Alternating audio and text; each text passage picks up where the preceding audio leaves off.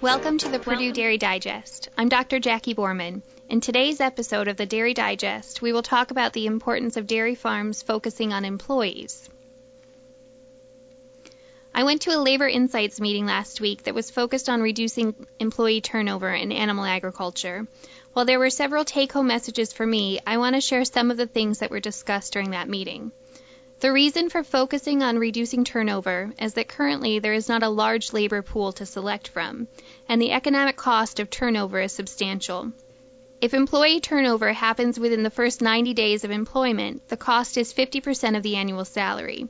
That means if an employee who makes $30,000 per year leaves within the first three months of employment, it costs the farm $15,000 to replace that employee. The cost is from reduced productivity and finding and training the next employee. In addition, with proper training, it takes up to two years for a person to meet their full potential. If we have high turnover, it is costing dairy farms a significant amount of money. Therefore, we have to work on becoming a place where employees want to stay for extended periods of time because time is needed to develop skill and consistency. The first area to focus on is onboarding and training. If you think back to the first time you started a new job, you probably did not really know what to expect. Depending on who you are, that may have made you uncomfortable. If we think about someone starting a new job on a dairy farm who has not previously worked on a dairy, there are a lot of questions they probably have. In order to make the new employee feel more prepared, letting them know when to show up, what to wear, when they will be done, and what they will be doing that first day will help a new employee. Research done on employee retention found that during onboarding, when a company focused on how great that company was, they had higher turnover than when a company focused on the employee themselves. People need to feel valued in order to want to go to work. Therefore, from the beginning, having a focus on the employee sets the culture for that farm. Another interesting point was that most people need to do something in order to understand it. If most of your training is done through talking or watching a video, they may not truly understand what they're supposed to do. The best recommendation that was given is to do a training video for exposure to a task, followed by a discussion with a current employee who performs that task, and then the new employee would perform the task themselves.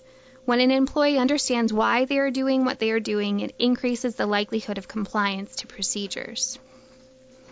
The last point I want to emphasize is the importance of engaging the person for whom the decision will impact.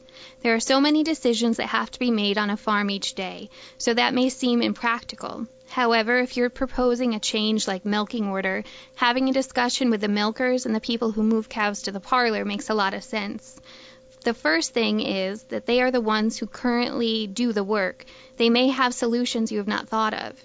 Secondly, people want to be heard. Allowing people to voice their opinions and come up with solutions increases buy in for that decision. Many of the people who work on dairy farms are cow people and not necessarily people people. However, if we want to build a team who works together and can rely on each other's strengths and opinions to get the job done well, we have to focus more on the people on our teams. In order to reduce employee turnover and improve the working environment on farms, we need to focus on the people. If you are a subscriber to the podcast, can you do us a favor and rate us in iTunes? If you're not a subscriber, become one today and you can listen to this podcast at your own time. Thank you.